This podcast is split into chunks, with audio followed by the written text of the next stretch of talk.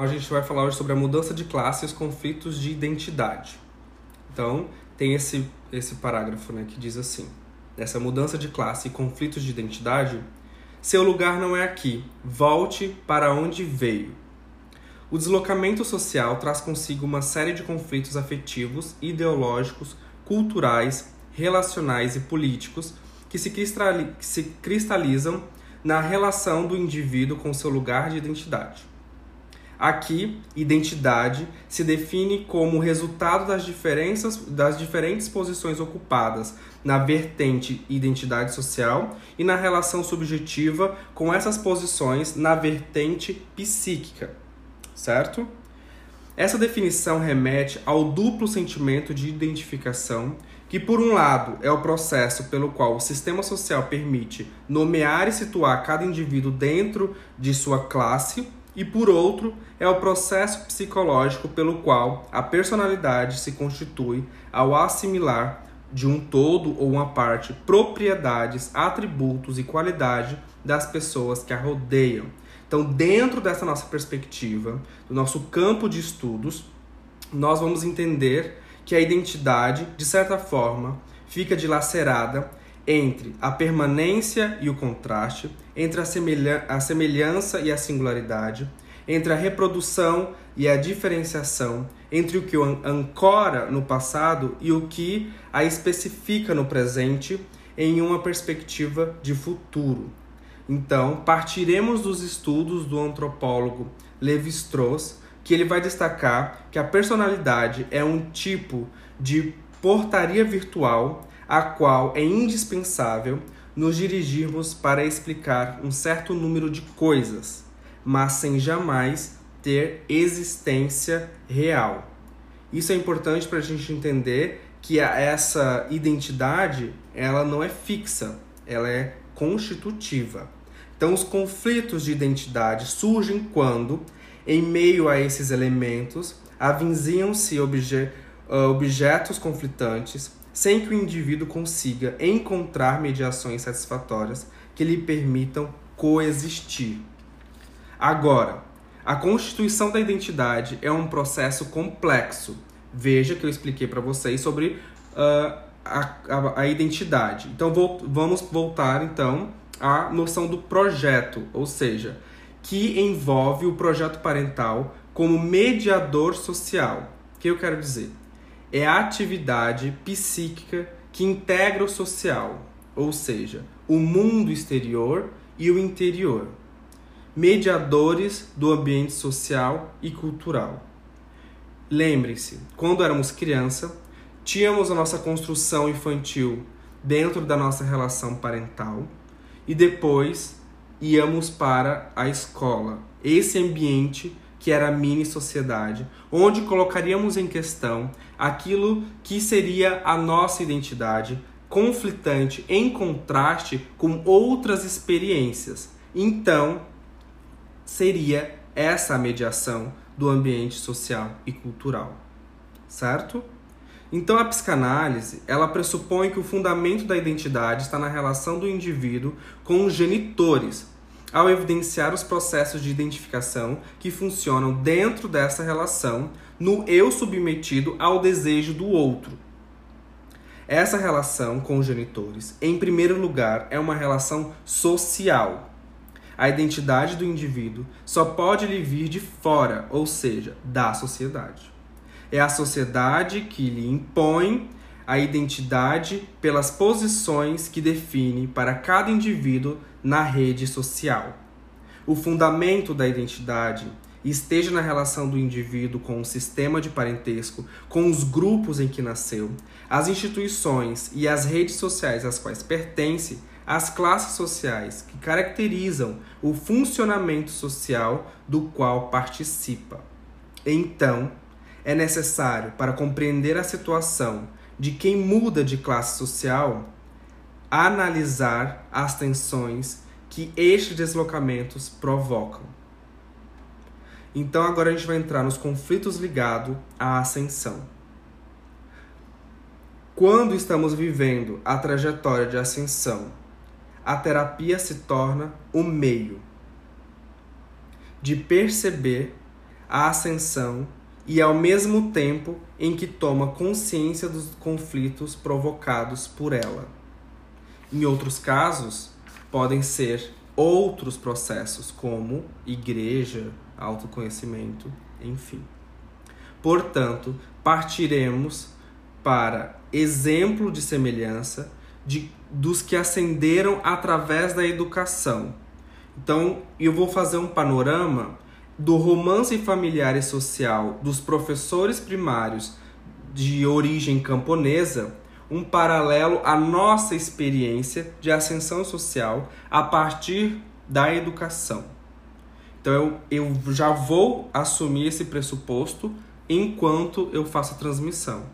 Então, os professores, principalmente Fernanda, atente-se a essa questão particular do professor, porque eu já vou fazer a tradução para nossa realidade de ascensão social através da educação, certo?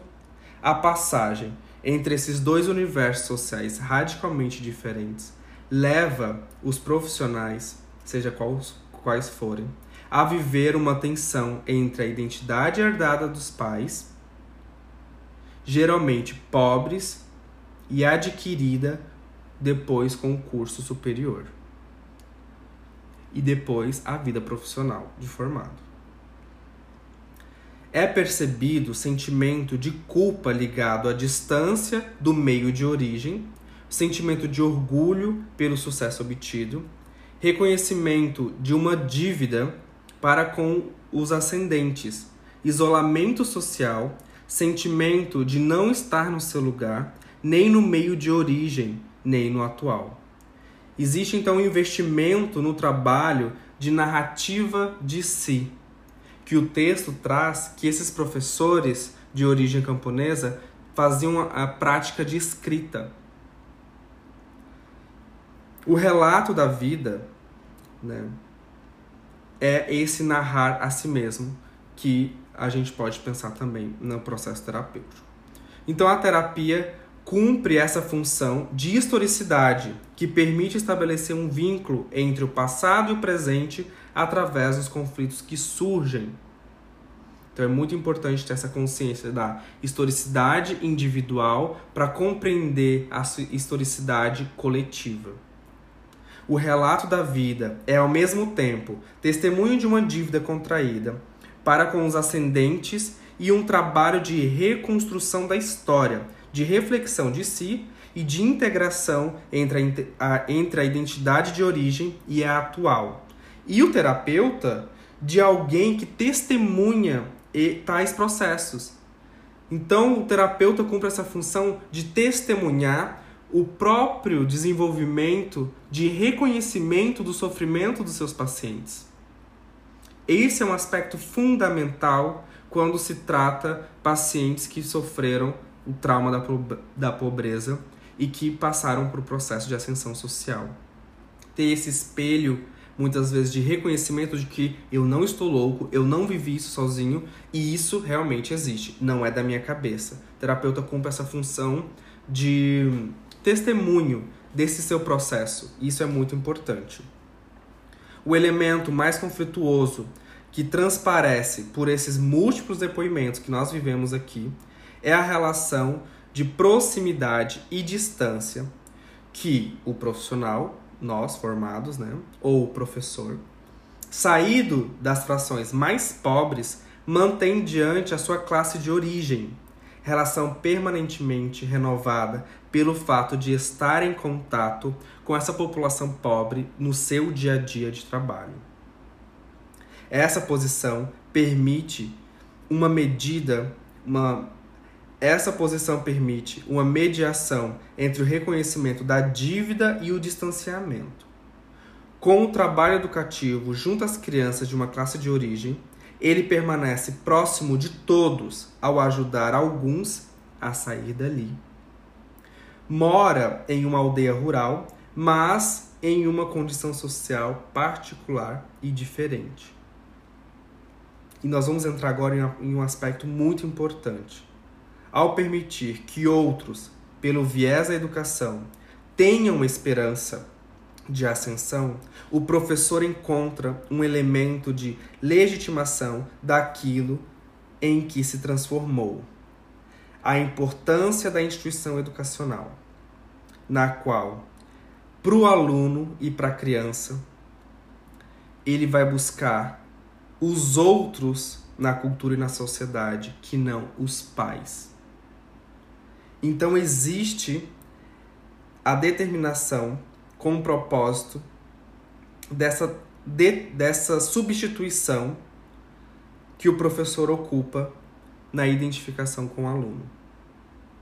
Pela identificação com os bons alunos, entre aspas, vindo de meios populares que ele vai apoiar e, prote e proteger para que consigam seguir o caminho que ele mesmo percorreu. Então, o professor vai ocupar muitas vezes essa posição que o aluno pobre vai se identificar e ele que já foi pobre por sua vez, ou nós profissionais no nosso dia a dia de trabalho, vamos ver pacientes, pessoas pobres, e muitas vezes nós seremos essa essa substituição. Nós teremos um outro, não os pais dele, que ele vai poder pensar em seguir.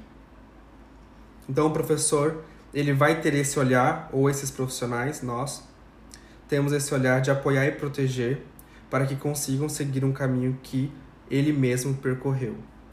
Porque esse caminho é difícil. Não será esquecido o custo psicológico e social da ascensão.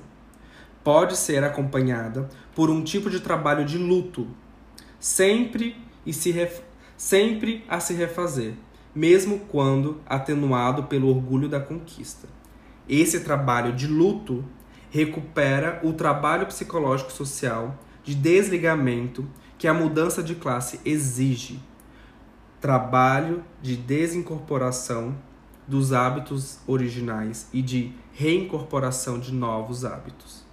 Trabalho de desidentificação.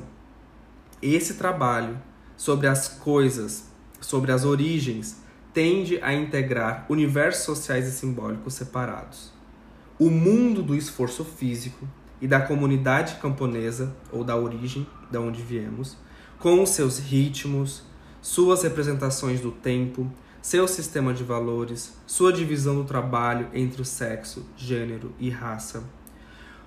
O que podemos chamar do mundo dos livros e do isolamento do trabalho intelectual e da solidão, sem surpresa, da carreira de funcionário público, descrita como caminho pleno, ou de fonoaudiólogos, psicanalistas, professores, todas as nossas profissões, ver este mundo intelectual com um trabalho uh, voltado à solidão e sem surpresas.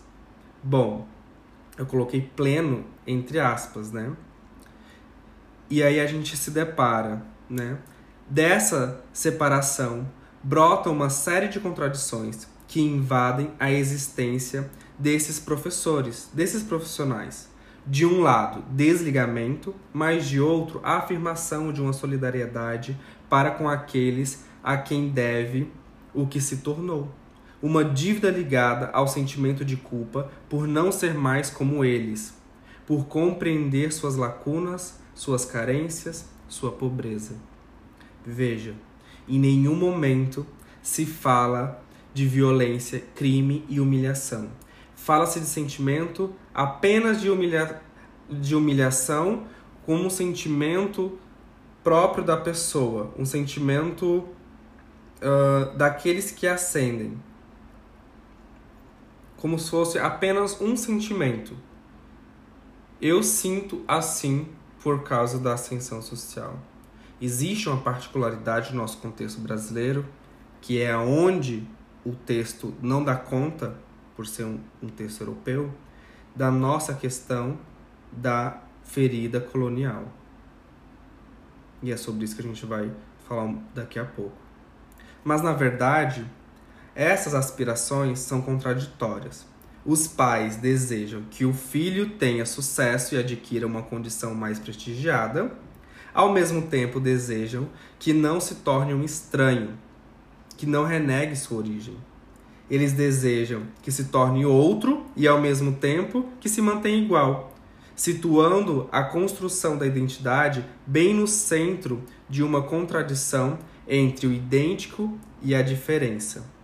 Daí vem os relatos que descrevem, ao mesmo tempo, o isolamento social dos professores ou de nós profissionais, que se sentem constantemente deslocados dentro dos diferentes grupos sociais de que se aproximam, mas que afirmam a fidelidade às tradições e a solidariedade para com as classes de origem, que situam a própria trajetória no combate coletivo de um meio para melhorar as condições de vida.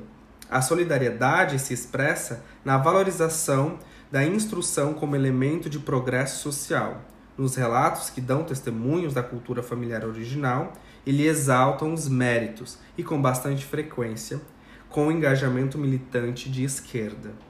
Esse engajamento, do mesmo modo que a escrita para os professores lá, uh, naquele contexto camponês, e para nós, né, processo terapêutico ou qualquer investigação de si, é uma das reações possíveis ao isolamento social. O que, que vocês acham dessa questão? E eu vou falar mais, mais esse parágrafo, então, com algumas interrogações. Seria esse engajamento militante da esquerda reações do nosso sentimento de isolamento? Ou existiria uma estrutura que goza justamente dessa divisão, desse apartheid social cultural? Acho que é cadê? É, eu para mim essa questão é da estrutura, porque é, esse engajamento militante é, esse engajamento militante, ele. É, aí eu estou colocando mais de, de, professores, assim, porque é, ele gera, ele não gera uma, uma. Ele gera uma animosidade, sabe? Porque eu acho que isso é, ele, ele não ele não permite muito, assim, gera uma confusão, assim, ao meu ver. Eu, tô, eu vou tentar me. É, é, é eu tentar, tentar ser mais claro, assim. Porque o que, que ele serve assim, a essa estrutura? Porque se você pega uma questão de professor de escola pública, por exemplo, né? Eu vou tentar dar um exemplo básico. Assim, aqui em Belo Horizonte teve acho que umas três ou quatro greves. Isso desde 2019. 2022 teve greve também. Não que não seja, mas eu estou querendo chegar na confusão que isso gera. Isso não gera reparação de nada, isso não gera engajamento de nada, gera muita animosidade entre tanto entre professores quanto estes destes com os alguns estudantes ou que eles atendem, né? Aí é o que eu estou chamando dessa esse engajamento militante. É, então, assim, por exemplo, são greves que às vezes é, é, prejudicam, vamos dizer assim, um, uma parte né, de, de, do alunado, que muitas vezes você não tem esse apoio da família, é, das famílias, que elas entendem assim, poxa vida, mas nossa, greve de novo. Então, assim, é, é meio que, que, que não reconhece nisso um movimento que é, estamos lutando pelo direito do seu filho. Não, eu, eu, eu isso eu estou colocando uma coisa muito pessoal minha, não estou falando por uma classe, não. Estou falando do tanto que eu me sinto deslocada por não fazer greve. Sim. Né? Por não me sentir, não, assim, você ter, eu brinco com os colegas assim que às vezes entram é, é, na greve e, e eu não, eu falo assim, olha, eu tenho, vamos colocar assim bem, eu tenho consciência de classe, eu não sou detentora de nenhum meio de produção, blá blá blá, essas coisas aí. Só que eu não tenho nenhuma identidade de classe nesse sentido. Né? Então, assim, é, não, não há uma discussão deste, é, desse, desse tipo de engajamento, sabe? Eu, o que eu percebo dentro da minha realidade, com muitos recortes e de maneira alguma querendo desmerecer nenhum movimento organizado disso, mas o que eu percebo dentro do meu recorte e, para a clientela na qual eu, tra, eu trabalho, né, é que essa isso que o texto coloca como essa questão assim, fidelidade às tradições e a solidariedade para com a classe de origem, Uhum. que situa a, a própria trajetória no combate coletivo de um meio para melhorar as condições de vida. Olha, eu eu não sei não. Então, eu não Assim, romantizo. não eu acho que o texto. Eu acho que muitas vezes o texto sabe? ele meio que romantiza umas coisas estranhas ou o problema de tradução.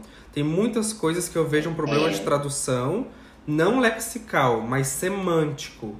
Que parece que a pessoa que traduziu com todo respeito e admiração a tradutores é muito difícil traduzir.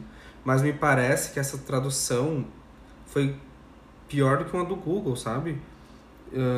E e eu acho que isso endossa também uma certa questão. Por exemplo, vou te falar o que, que eu rapidamente, assim, para não tomar muito tempo, não fugir. Por que, eu tenho muita dificuldade, assim, de, de é, com esses movimentos e acaba que, de novo, a gente cai naquela questão de, de não identidade, não, sei lá, você não se reconhece nem nesse, nesse grupo, etc., como pessoas que tiveram a mesma trajetória que você. Assim, muitas, muitos professores foram também os primeiros a entrar no curso superior. sim. Né? Mas o que, que eu também não compartilho, não me identifico e eu me isolo também.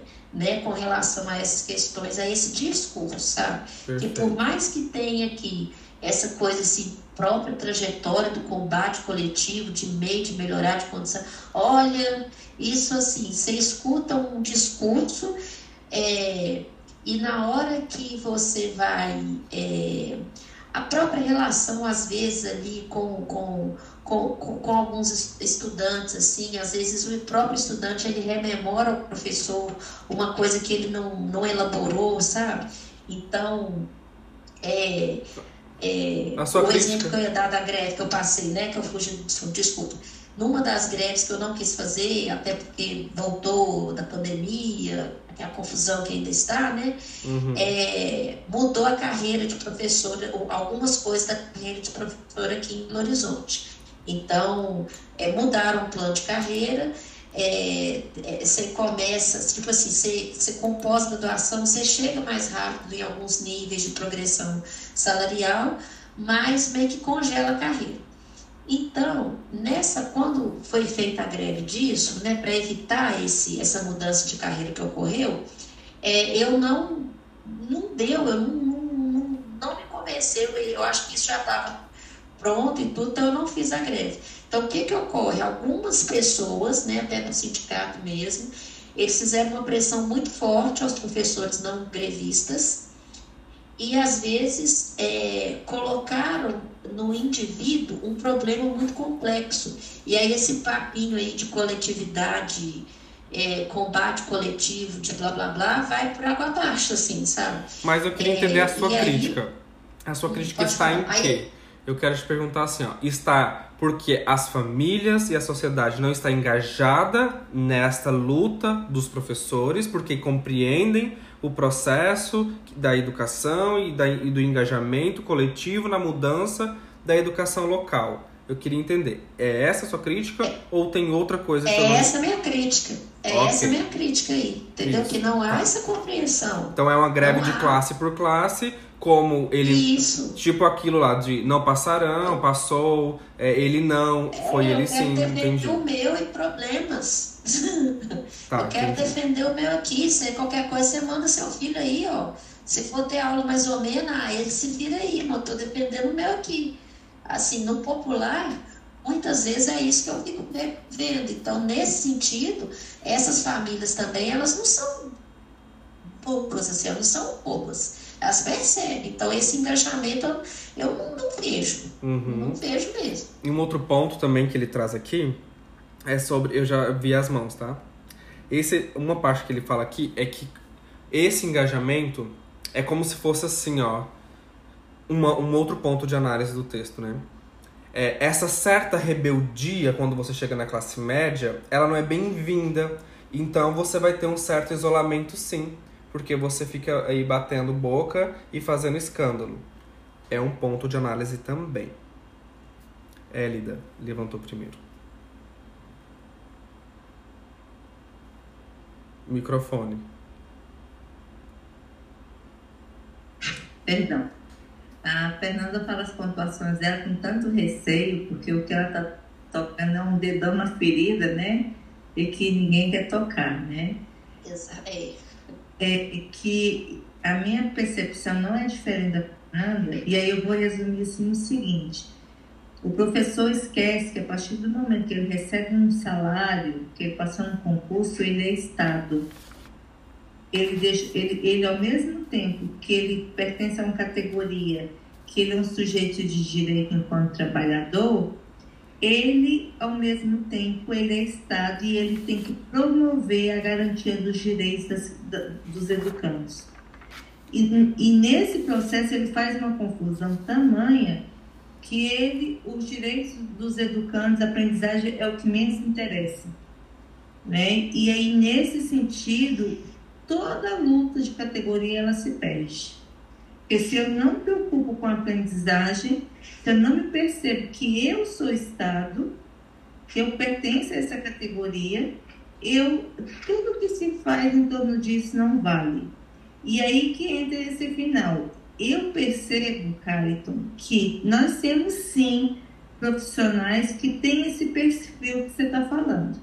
E tem a, as demais leituras. Eu, por exemplo, eu tenho aquele profissional que reclama, que é militante e tal, mas ele não consegue executar. Ele, quando entra dentro do agrupamento, dentro da sala de aula, ele não consegue ser professor. Por que, que ele não consegue? Porque ele não consegue ensinar. Ele perde a essência do professor. E aí, nesse sentido, não tem. Mas, ao mesmo tempo, nós temos profissionais, né, que, que, que conseguem fazer essa transposição, que tem essa trajetória, que questiona, e eles são mal vistos sim, mas é a minoria. Exatamente. É, é a minoria. É o ponto de análise interessante para a gente ver. Tá, então tem dois perfis de, de professores que ascenderam. Esses com um olhar mais crítico, esses que venderam rapidamente ao discurso da burguesia de classe média, que essas reivindicações hum, burguesas, né? Que é ele não, não, não, não ninguém, se, ninguém só tomou de ninguém. Essas, essas coisas burguesas. Então, hum,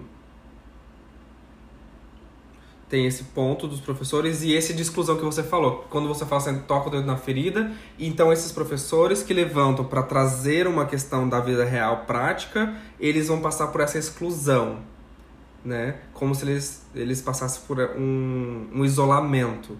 Tipo a Fernanda, que disse um, de um sentimento, né? Então, eu muitas vezes sou isolada por não ir na linha desse discurso. Sim. E aí tem outro elemento, Carlton, que aí é uma observação de onde eu estou, do, meio que eu estou. E é assim, ó, e os cargos de chefias, primeira coisa, se numa escola tem 30 mulheres e um professor homem, que é eleição?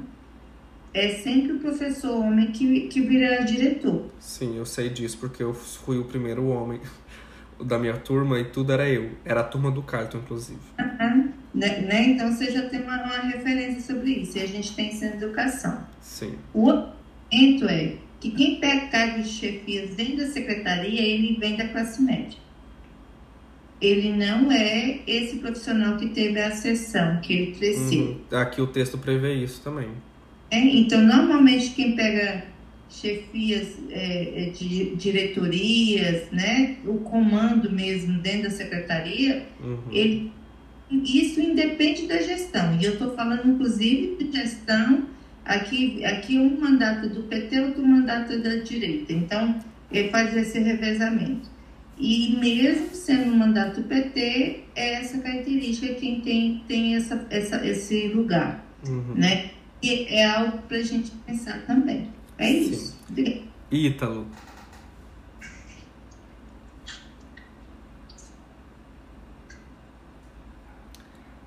Ítalo. É, é o que eu é da visão de estudante. Sim. Uh, eu não te escuto. O que eu que Eu acho que tá com mas se quiser discutir de diversos cenários. Que Você- pode- Ítalo, você poderia repetir, por favor? Eu não sei se para os outros teve problema, mas para mim eu não consegui entender nada.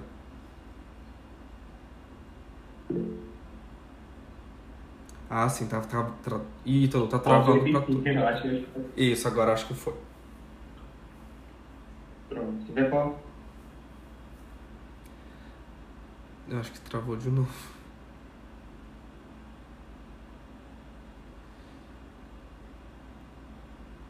É, deu uma travada de novo. Bom, vamos esperar um pouquinho e aí você volta a falar, tá, Ítalo? Porque eu quero muito te escutar. Mas pelo que eu escutei, você falou sobre alguma coisa de estudante. E eu queria falar um pouco sobre isso, gente. Quando eu fui estudante, eu fui presidente de, diretor acadêmico, fui presidente de turma, tudo, tudo. Eu tava super engajado nessa coisa da esquerda. E aí, que, que eu comecei a perceber? Eu fiz, eu fiz até teatro de arena.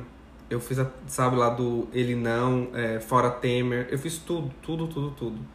Eu fiz tudo, fui em todos os lugares, participei, só não dormi na universidade, porque eu já tinha um pouco mais de consciência ah, de classe e falei, não, então deixa a burguesia fazer greve dormindo na universidade, porque eu não vou passar por isso. Mas vocês veem. eh, e se eu falasse isso lá na época, eh, eu também passaria por uma exclusão. Eu simplesmente não fui calado, entende?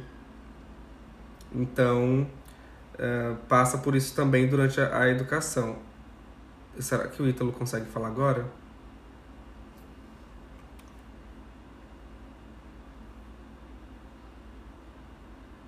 Ah, eu acho que agora o Ítalo nem tá aqui mais. Vou falar lá no grupo pra ele entrar. Pera aí. Às vezes ele saiu pra entrar, igual eu tava caindo toda hora também. Tá. Ele voltou? Alguém tem alguma contribuição para falar dessa parte? Porque vejam, gente, tem duas questões ali, né? A, a Ítalo voltou. Ótimo, Ítalo. Fala aí. Por exemplo, o que eu estava falando da minha. eu falo da visão estudante. Eu, na minha escola, fui na escola regular eu participei da U, não sei se você conhece, que é a União Brasileira de Estudantes Secundaristas. E faz a movimentação do estudante em cenário político, e a gente vai, a gente viaja, né, através do governo para os estados para discutir sobre políticas públicas nas escolas e como cada estado se, se articula. Na minha escola, me ensinaram muito diferente, por exemplo, do que a Fernanda falou, porque é, quando a gente fala de políticas públicas, estudante e professor, a gente tem uma briga, que é o professor em seu pedestal do Olimpo e o estudante lá embaixo que não pode falar alto, que não pode trazer indagações pensionadas. Então, tendo que isso se, se, se configura em diversas outras questões. Mas não existe uma conversa horizontal. Então, vira uma guerra política entre aluno e professor.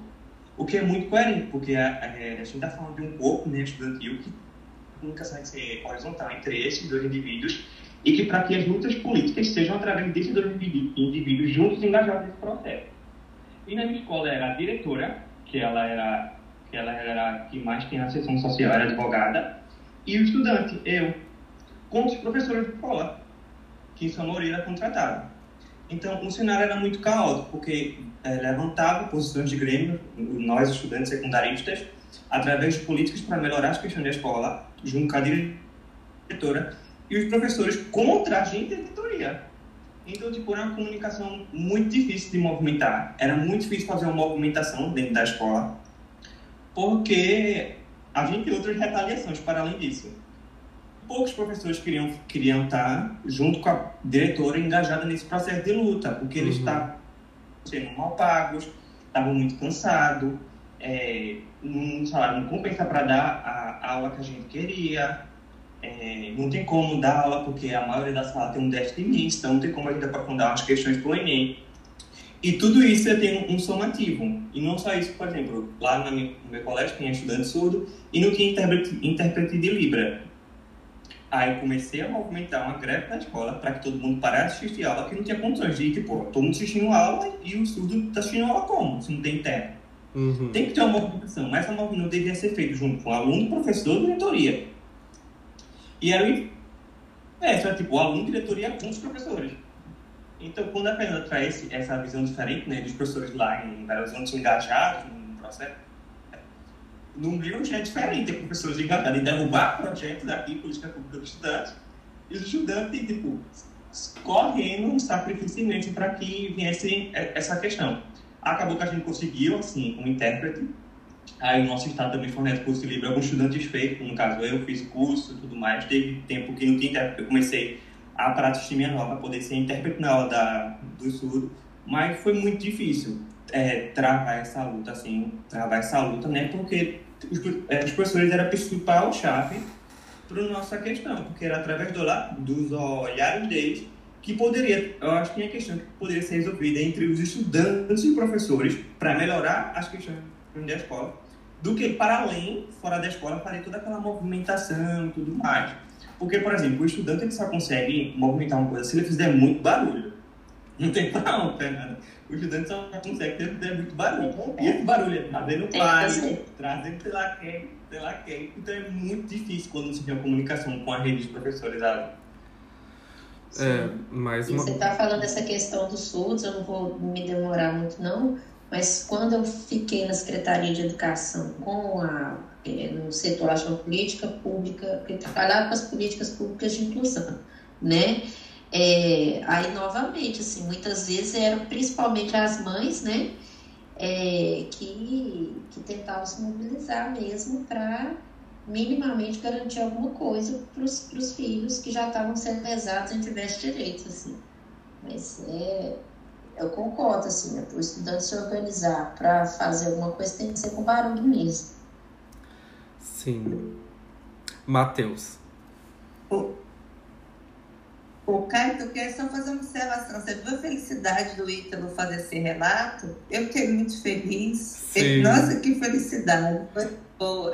Sim, nossa, foi uma coisa interessante. Eu não posso falar tão boa, porque mesmo assim o menino sofre ainda violência institucional, né? Nossa, o Ítalo tá em volta de, disso, né, Ítalo?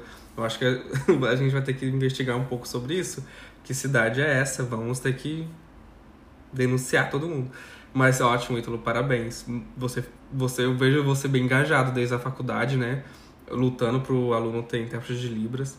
Isso é memorável. Que orgulho de ter aqui com a gente. Matheus. Eu gostaria de pontuar sobre o que a Fernanda falou, né? Porque eu também sou formado em licenciatura em matemática. Por causa da professora, né? Eu também sou formado em licenciatura. E eu fiquei pensando sobre essa queixa que ela traz, né? Porque, assim, a gente não tem como negar as importâncias do, dos movimentos sociais mas é, a queixa de Fernanda vai muito de encontro com o que eu venho refletindo assim, ao longo da minha trajetória enquanto estudante e agora enquanto professor.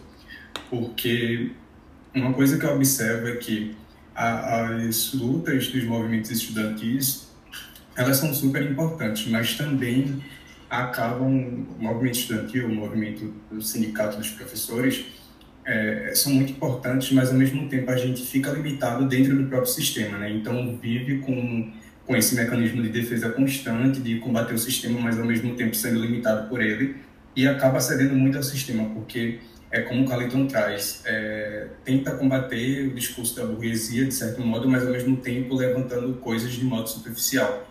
Então a gente fica nesse limbo, tentando entender né, até que ponto esses movimentos também são limitantes, porque é, eu, eu, vejo assim uma crítica ao sistema, mas ao mesmo tempo não uma autocrítica.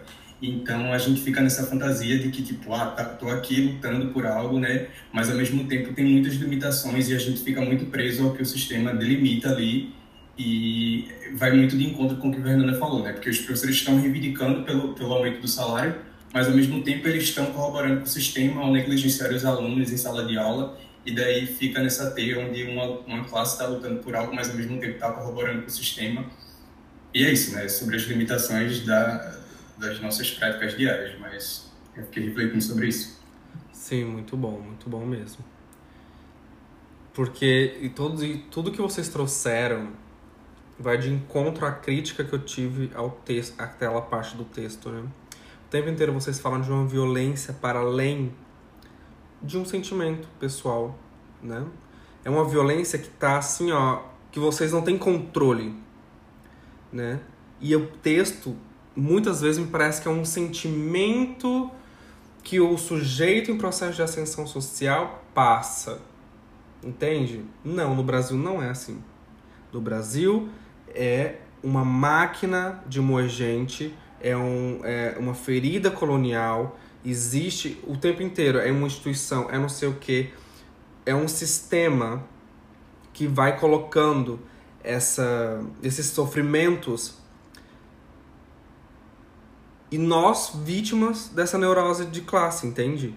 Uh, eu acho que essa é a minha crítica maior do texto, porque aí, como o Matheus fala, né? Quando vai se organizar, será que a gente não está se organizando com um discurso que serve aos interesses da burguesia? Por que, que então a gente não trabalha com a conscientização da própria escola e a escola com a outra escola, e aí conversa com os pais e alunos engajados nessa, conscientização? Bom, também não quero aqui da sugestão de, de militância, né? Mas é um grande desafio. Alguém fez aqui um comentário. Sim, Matheus, acho que os, o X da questão é a guerra que se criou entre estudantes e professores. Poucos movimentos estudantis têm apoio do corpo docente. Né? Uma grande contradição. Nessa parte agora que, eu, que a gente vai entrar, para mim a parte mais importante de hoje. Eu vou eu vou colocar os desenraizados como os cotistas e eu vou colocar os desclassificados como os formados. O texto ele vai falar de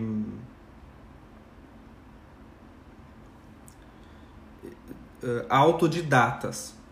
Eu não gostei dessa tradução então, assim, ó, os autodidatas, que são os formados, são aqueles que passaram pelo processo de ascensão social, cotistas, é, ou não cotistas, mas entenderam, né? Bolsistas, alguma coisa assim, pobres pela educação, e depois de formados, eles mudam esse paradigma, que agora eles já estão numa posição social em que ganha dinheiro, tá? Renda.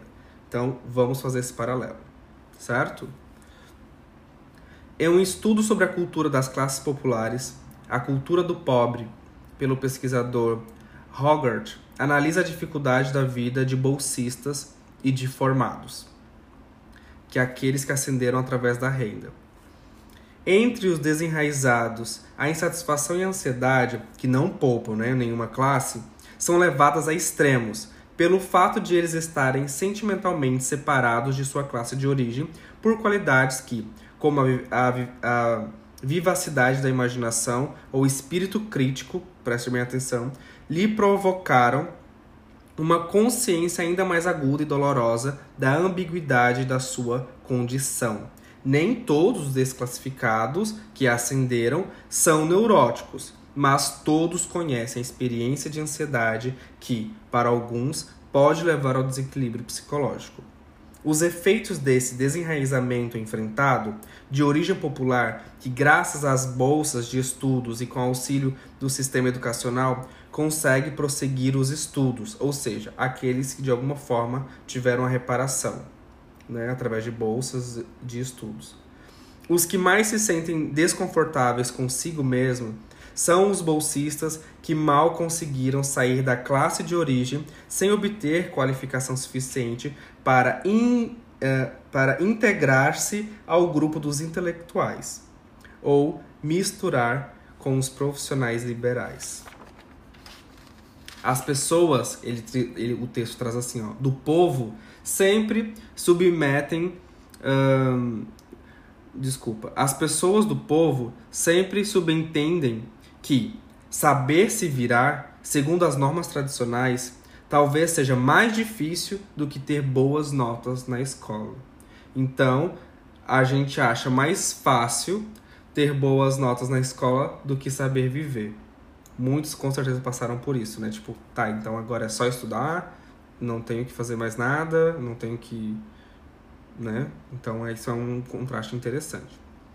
Olha, presta muita atenção nessa parte. Para ter sucesso, o cotista precisa romper com etos do lar, da família, com os valores comunitários das classes populares, para se adaptar aos hábitos escolares. Tem de se submeter mentalmente ao ambiente, uh, tem que se subtrair mentalmente do ambiente de origem e resistir ao que constitui a qualidade principal do seu meio, a intensidade das trocas familiares e o ambiente caloroso do seu parentesco. Seja na família, seja no bairro onde você sempre teve seus amigos por ali do seu contexto, o cotista vive desde muito cedo, portanto, a solidão e o fechamento sobre si mesmo. Para buscar um desempenho satisfatório entre seus pares. Cada, cada vez menos compreendido no lar, geralmente mal aceito na escola. Pode falar, Matheus. Esse trecho aí me remeteu muito assim à minha experiência durante a graduação, porque a minha escolha profissional já vai já esbarra muito assim na minha questão de identidade, porque ao longo da, do meu processo de escolarização, eu sempre fui um aluno que gostei muito de estudar, sempre tive muito sucesso assim na questão das notas e tudo mais. Tanto que alguns professores sugeriram que eu fosse fazer algum curso de prestígio social, como medicina mesmo, eu não gostando de biologia, porque minha preferência na escola sempre foi a área de linguagens ou matemática, e, é, ou outros cursos, né? Minha professora de química mesmo mandava fazer engenharia química, pelo meu desempenho e tudo mais, e nunca me sugeriram uma licenciatura. Então, durante esse processo de escolarização, né, eu consegui participar do projeto do meu governo de intercâmbio, fui para Nova Zelândia. Durante a graduação, eu é, obtive, né, é, como é que se diz? Eu consegui acessar, continuar na, na graduação pelas políticas públicas de permanência, né? Eu participei do programa institucional de iniciação à docência, iniciação científica, e ao, ao mesmo tempo eu ficava muito com muito conflito, assim, porque eu pensava que eu poderia estar né, lutando mais pela minha classe estudantil e tudo mais, porque essas políticas públicas elas não surgiram do nada. Muitos estudantes lutam né, no meu estado por isso. E eu ficava muito é, inconformado com essa questão da minha condição que eu me encontrava, né? Porque querendo ou não, eu era silenciado para manter minhas notas, é, manter essas públicas, de certo, de certo modo, eu ficava silenciado né, por conta do que eu recebia e daí eu tinha que manter aquele padrão de qualidade. Então, assim, é, é, é, você falando um pouco sobre essa questão do, do bolsista, eu fiquei pensando sobre isso, Sim. sobre a questão de que, querendo as políticas públicas, elas são necessárias, mas ao mesmo tempo faz com que a gente se desvincule desse corpo social mesmo, né, e a gente se silencie, é, porque a gente precisa manter essa qualidade. Exatamente, eu passei por isso na segunda metade do meu curso cada vez menos compreendido no lar, geralmente mal aceito na escola ou no ambiente educacional. Ele se vê dilacerado entre dois mundos que não têm quase nada em comum. Na universidade, logo aprende a utilizar dois vocabulários, talvez mesmo a, a compor dois personagens e a obedecer alternativamente a dois códigos culturais essa divisão deixa pouco à vontade nos dois mundos de que participa. De um lado, perde a espontaneidade, a despreocupação, a rebeldia e o humor, sem contudo adquirir, olha só, a segurança e a autoconfiança dos jovens burgueses. Ele enfrenta constantemente a humilhação ligada à pobreza, ao estigma das vestimentas baratas, às as festas e bares às quais teve que renunciar por não ter dinheiro. Para ter sucesso, apesar dessas diversas dificuldades, o cotista fica obcecado com a ideia fixa de ter bons resultados, de ter boas notas, de ser visto e bem visto pelos professores, sem, no entanto, se destacar, se destacar muitas vezes. O investimento no trabalho acadêmico se traduz com identificação formal com o papel do bom aluno, que consagra toda a sua energia para passar nas provas, que, respond que respondendo passiva ou conscienciosamente às exigências do meio educacional. O cotista perde, aos poucos, toda a espontaneidade para criar para si uma personalidade intelectual que lhe permita passar nas provas sem falta. ele se torna incapaz de zombar do que e do quem quer que seja. Está a caminho de se tornar um bom funcionário, sério e zeloso, desprovido de incongruências ou de entusiasmo. Será que ele estaria se tornando um corpo dócil? O que, que vocês acham?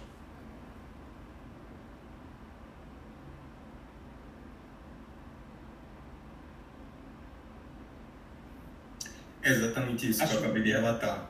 Eu acho que é, muitas vezes eu estava me alinhando mais né, ao comportamento da classe média, muito embora eu não fizesse parte desse grupo né, de classe, mas ao mesmo tempo eu me comportava desse modo, no sentido de, tipo, seguir as regras institucionais, né, ser sujeitado institucionalmente e não reivindicar, assim, bater de frente com as coisas, justamente por manter esse padrão, né, é, tirar notas boas, e me parava muito medo de reprovar, assim, né? Porque eu nunca reprovei na escola, eu ficava com muito medo.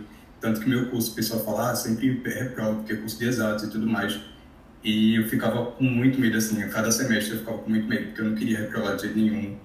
E, mas, mas infelizmente, eu, felizmente eu não reprovei, né? Consegui concluir a graduação. Mas, assim, toda essa neurose que foi citada aí, eu me vi representada agora, assim. Foi o que eu senti durante todo esse processo, esses anos.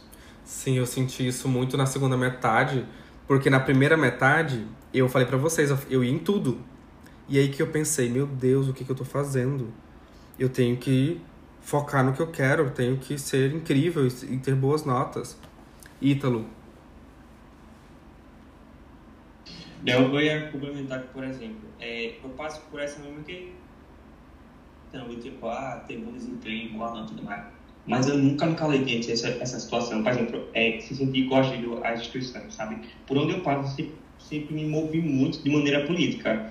Quando eu entrei na UFPS, no site de média, a primeira coisa que eu fiz foi entrar no diretor acadêmico. Porque eu já, já entrei na enfermagem e entrei, tipo, não aceito isso aqui. e eu vou lutar por isso aqui. Eu acho que, por, porque, eu, acho que por eu ter vindo de tanta é, violência nas instituições de, da educação básica, e e para eu me manter nela, eu tive que me firmar contra ela. Eu acho que por isso que eu pego um, um outro, um outro percurso. Porque para eu me manter no básica, eu tenho que me firmar contra ela. E foi o tempo todo: olha, não sou atrasado, não. Então tem esse cuidado para voltar para essa política pública. Por exemplo, aqui tem um, o Matheus Relator, também tem o, o, o PGM. E eu não pude fa é, fazer o intercâmbio por conta da idade. Tem um limite de idade. Mas eu não deixei de fazer o curso. Eu falei, eu vou ter o curso. Sim. Eu era o único que tinha certeza de que não ia viajar, mas eu estava lá fazendo curso. Eu falei, não vai me negar o direito de ter o curso. Isso aí, muito bom. E é interessante essa parte, né? Que o texto vai colocando essa coisa. Eu, eu fiz essa pergunta, né? Seria um corpo dócil? A gente estaria uh, prontos a, a se colocar no mercado, assim, né? Então, esse produto rematado do sistema educacional vê-se, portanto, indefeso quando precisa enfrentar outro mundo, exceto para também se tornar agente da educação nacional. Como um bom número de professores primários, universitários, ele não tem os meios necessários para enfrentar o mundo da competição, no qual as recompensas não vão obrigatoriamente para os que mais trabalham. O sucesso não está ligado a concursos e exames e à introdução de outros critérios que são determinismos, ter uh, boas relações, trabalho coletivo, relações pessoais ou até mesmo crime, que a gente vê um monte de gente burlando cotas. Para mim, esse é o mais importante dessa parte, é que não adianta, não são por esses meios, né? São outros critérios. Diante do universo narcísico e competitivo da empresa privada, o cotista, portanto, fica paralisado. Ele nunca se decide a aceitar, como o Ítalo acabou de dizer, os critérios dessa nova forma de competição, para, custe o que custar, criar para si um lugar ao sol. Eu lutei muito e duro para ter um lugar ao sol. E aí ele coloca entre parênteses, né? Sem, contraditoriamente, deixar de sentir a amargura da derrota, porque os anos de humilhação lhe ensinaram a importância do dinheiro. Isso é extremamente importante. Marx Weber vai mostrar isso. No, no fim das contas, a gente vive no Ocidente. Né? Então, o que, que funciona? É o espírito do capitalismo com a, com a disciplina cristã. A gente sabe muito bem entender a importância do dinheiro e o que tudo isso traz. Então a gente não vai se submeter normalmente a essa forma de competição que te coloca no lugar de servidão novamente. Esse é o meu ponto de análise. Ele fica dividido entre o orgulho e a ausência da autoconfiança, o fascínio do próprio sucesso e o medo da queda, o desejo de progredir, de subir sempre mais e a culpa de não mais se solidarizar com as classes populares e as suas lutas. Vejam em que momento ou processo aconteceu estes movimentos. Vamos considerar nessa perspectiva o que os que se formaram, se já uh, passou nem sei o que eu escrevi aqui. E se já passou por isso, o que os que ascenderam pela via financeira.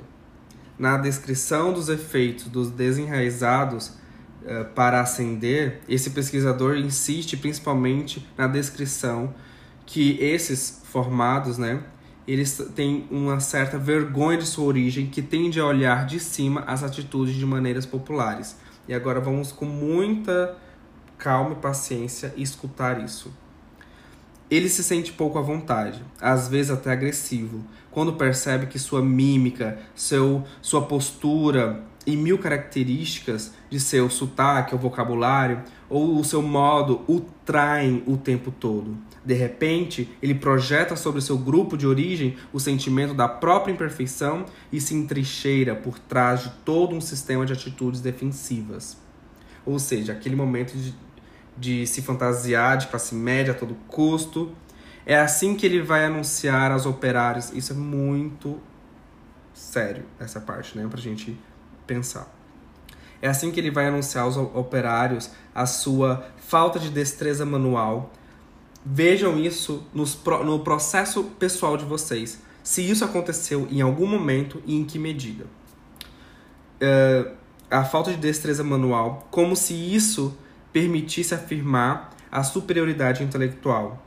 É ainda a tentativa de se mostrar familiarizado com o povo quando se comporta como um deles, gente como a gente, embora toda a sua atitude consista em superinvestir em sinais, signos de um uh, de que pertence à burguesia. Ele guarda a saudade de seu meio de origem, cuja cordialidade, simplicidade e generosidade tende a idealizar e rejeita, ao mesmo tempo, a incultura, a vulgaridade de que é portador. Ou seja, aqueles protocolos de convivência quando a gente chega na classe média, que ah, tem que comer antes de ir, porque na verdade você vai para um jantar no qual você vai comer, mas lá você não pode comer o que você quer comer. Tu tem que performar algo. Então, sabe esses, todos esses protocolos né, de convivência. Élida.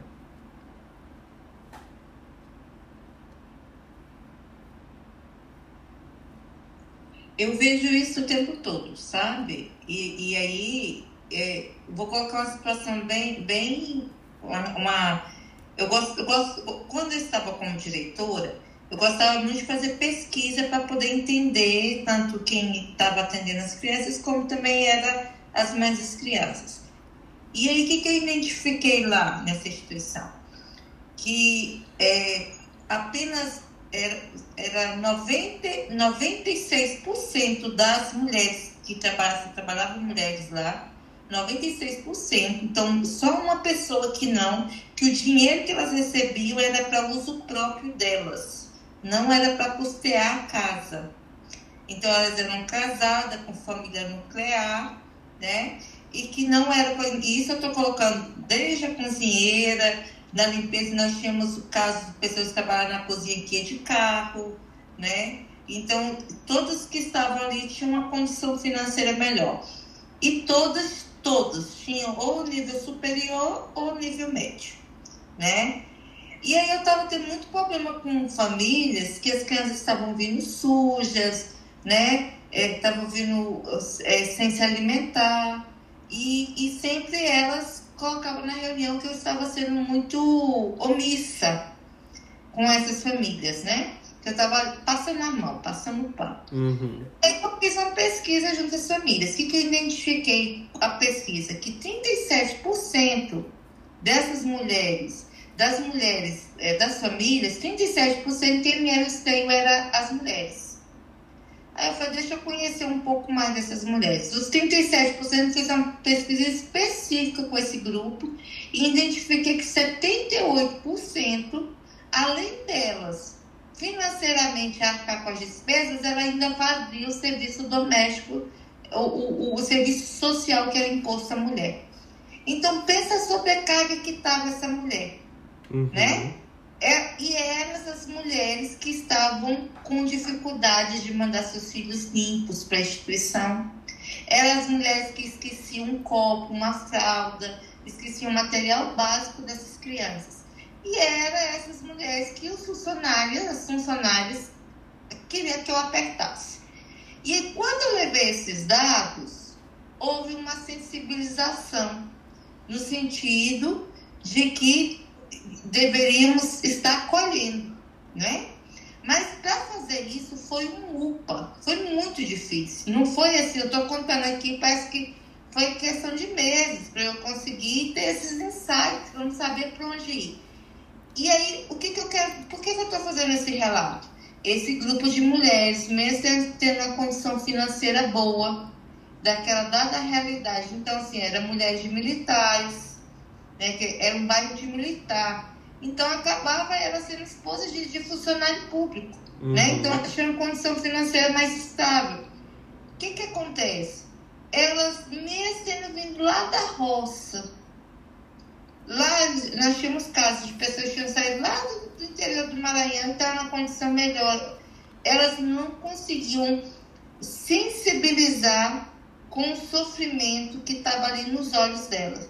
Precisou de todo um trabalho de gestão para poder tocar no coração. Então, assim, eu sinto, e aí eu estou dizendo dessa experiência, eu vou dizer de hoje, que essa sensibilidade ela vai, ela vai criando um couro grosso.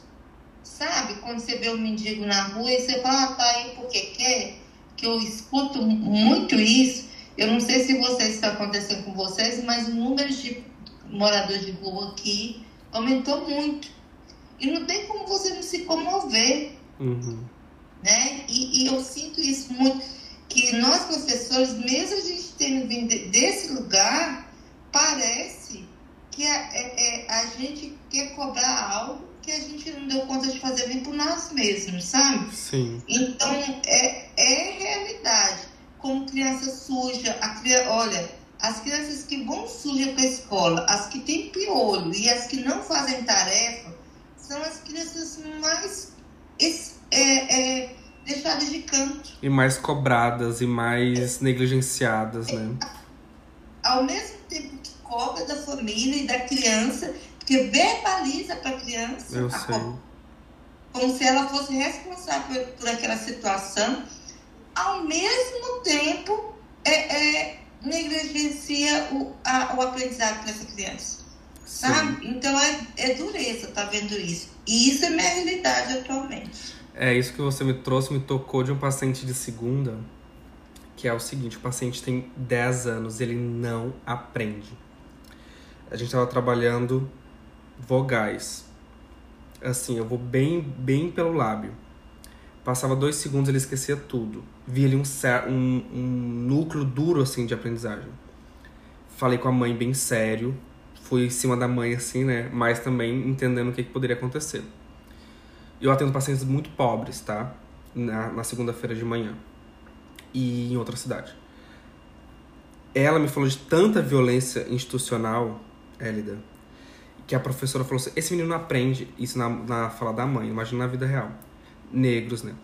"Ah, essa criança não aprende, eu não vou ensinar essa criança, essa criança precisa ir para outro lugar. E aí a mãe desesperada: tu precisa ir pra escola. Ela me viu como uma luz, assim, de esperança de que essa criança vai aprender. E eu falei: Eu fiquei aqui, ó. Peraí, onde é que eu tô aqui nisso tudo? Você entende? Isso é o dia a dia. O tempo inteiro, nossa profissão, a gente vai ter que ver, tá? Em que, o que, que eu vou fazer agora? O que, que eu vou fazer agora? Então, o que, que eu disse pra ela? Temos que esperar o ano acabar. Eu não, eu, não vou, eu não vou ser nada na sua escola. Eu não vou ser nada nessa escola. A gente tem que esperar o ano acabar e ano que vem a gente pensar em como colocar essa criança numa escola, em outra escola. Porque aí cria o estilo. Você sabe como que é, né? Fernanda, Hélida e pessoas que viveu em escola. Cria, principalmente no corpo docente, cria seu estigma sobre um aluno. E, gente, parece pior que coronavírus. Não tem santo que tire aquele estigma. Não tem nada que faça tirar o estigma de cima de uma criança quando o corpo docente disse: essa criança é isso. É uma coisa muito violenta e cruel. Fernanda, não consigo te escutar em nada.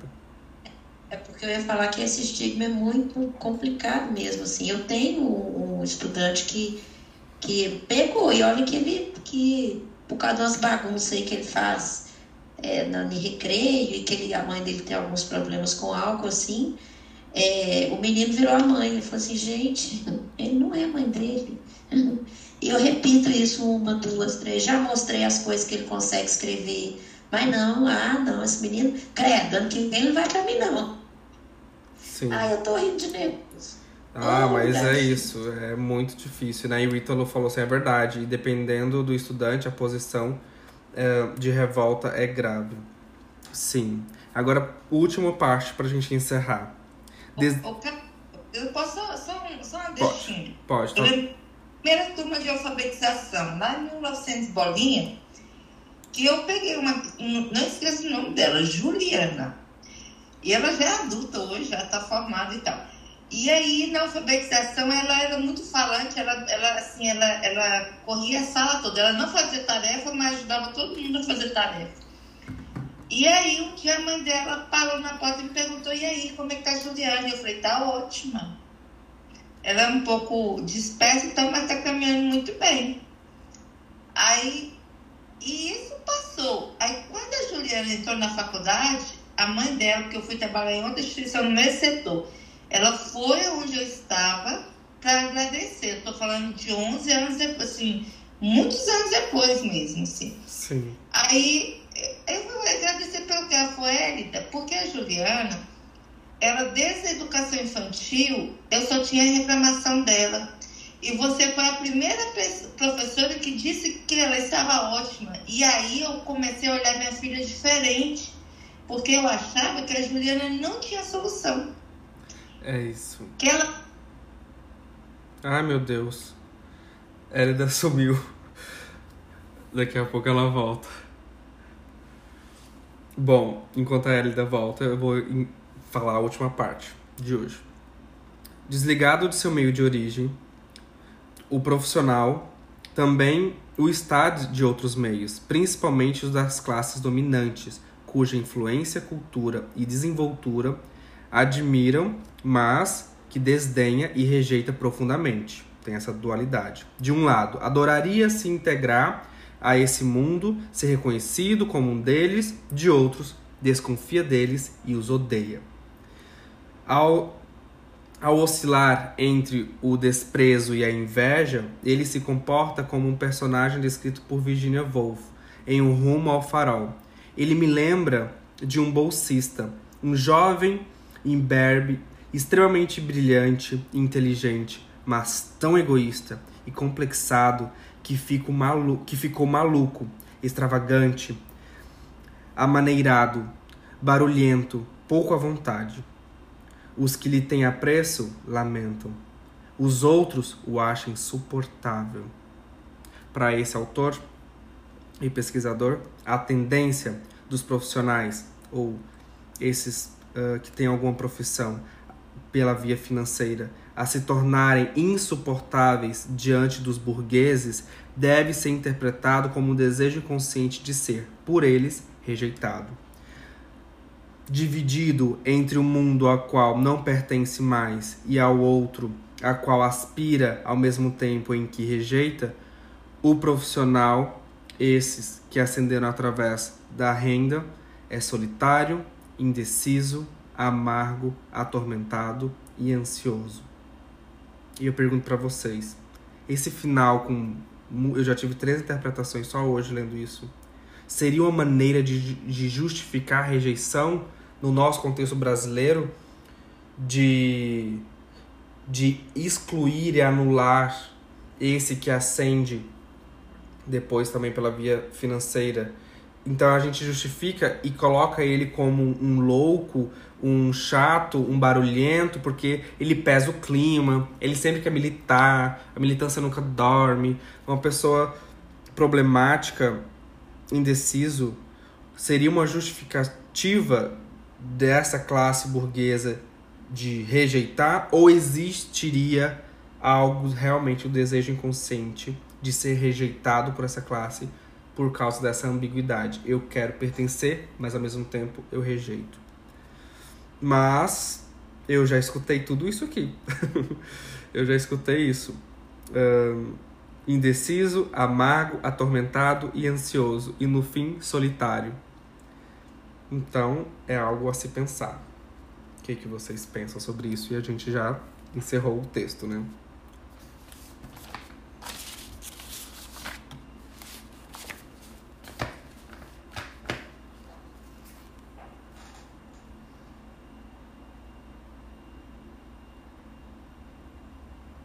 Será que a gente está isolado e sozinho porque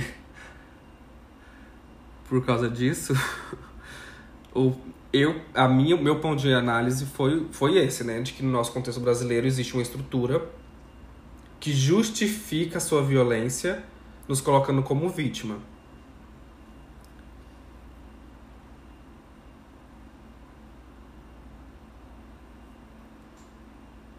Mas é, é bem complexo, porque, por exemplo, a gente entra, eu olho para mim, entra na disposição de rejeição, né, da classe média, e da nossa posição de origem da rejeição, porque eles enxergam a gente como tipo, ah, você quer ser o medido, sei lá, quer falar o quê. A gente fica em dois pontos de rejeição. Agora, bateu na ferida muito grande. Como é que lida com isso? Pois é, a gente vai ter que pensar no nosso contexto. A estrutura, a nossa estrutura de classe da ferida colonial. Entende? Essa estrutura que oprime o pobre tem tudo a ver com esse gozo desenfreado da burguesia em que sente prazer em pisar no pobre e sente prazer nessa divisão, nessa estrutura de classe, nesse apartheid social e cultural, essa estrutura capitalista que é racista, tudo esse pacotão. Essa estrutura justifica os seus atos. E como eles são europeus, eles não vão falar. Por que eles não falaram em nenhum momento sobre os africanos escravizados por eles mesmos? Por que esses franceses não estão falando sobre isso? Entendeu? Porque eles estão um outro ponto de análise, né? Então, claro também que é anos 70, 80 isso aqui, né?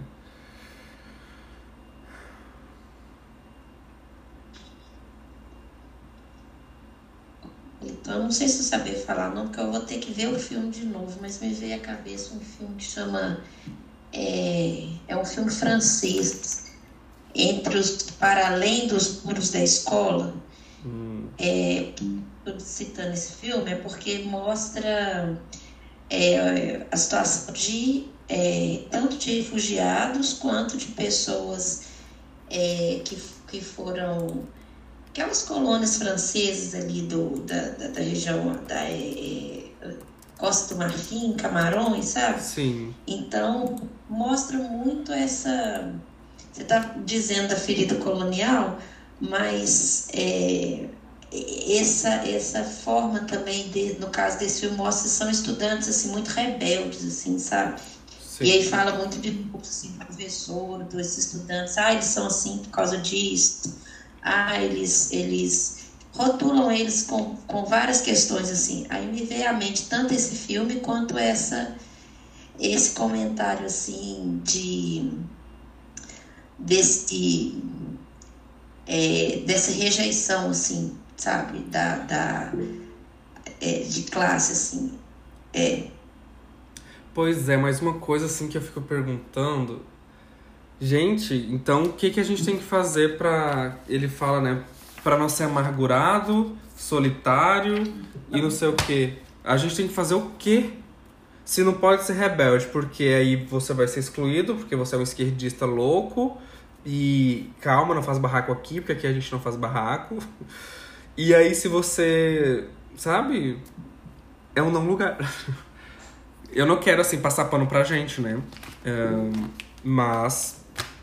Vamos pensar juntos. Vai, Matheus. É, talvez se compreendendo melhor, assim, a, a, a, a as, algumas questões subjetivas ou algumas. Será que não é possível, assim, tra transmitir uma um, um, lugar de alguma forma, assim, sabe? Uma maneira de transmitir esse lugar, tipo assim, olha, eu, eu vim de outra classe, mas eu tenho algo a dizer, ou algo a transmitir, ou algo a me impor, assim. E, e aí toca muito no, no, na, nessa questão, assim, do, é, do próprio desejo, sabe? Algo nesse sentido, assim, eu não...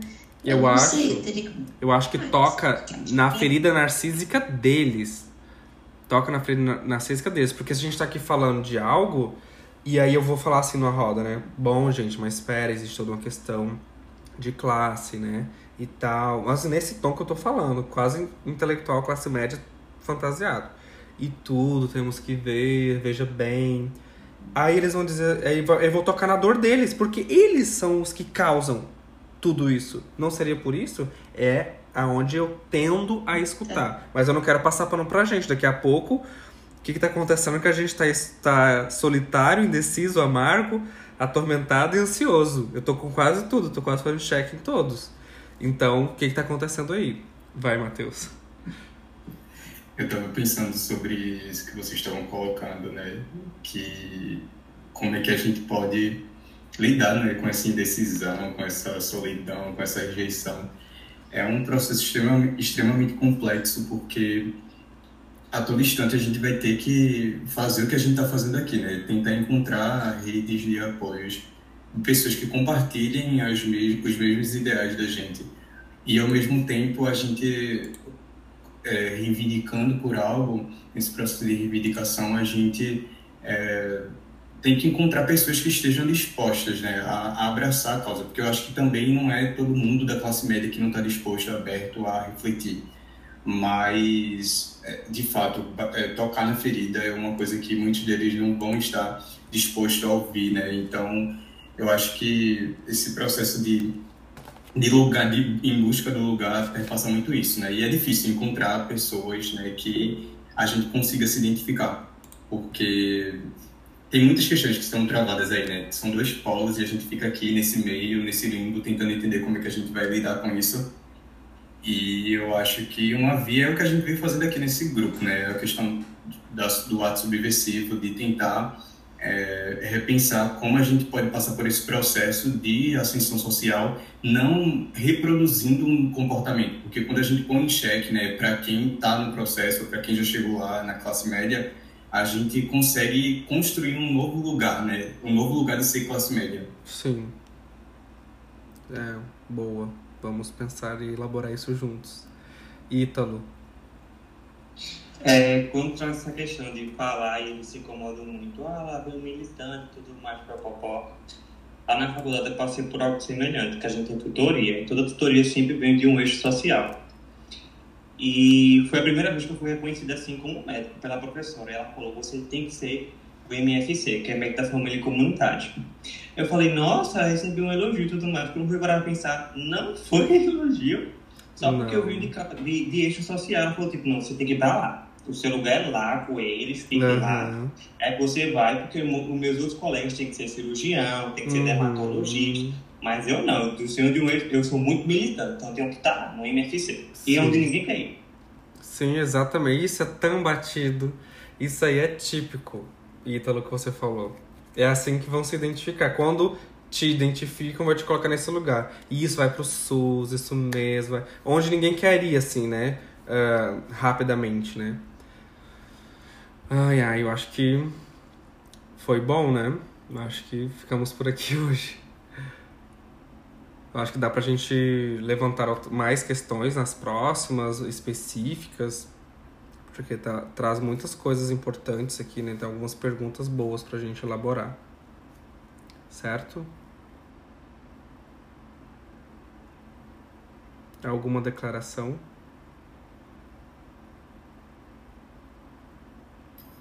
Ah, escrever, é, é, que é mais uma observação, acho. É, no texto desse último tópico aí, é, fala, é, não sei se eu estou misturando com outro, mas de uma pessoa, eu acho que eu estou misturando com outro.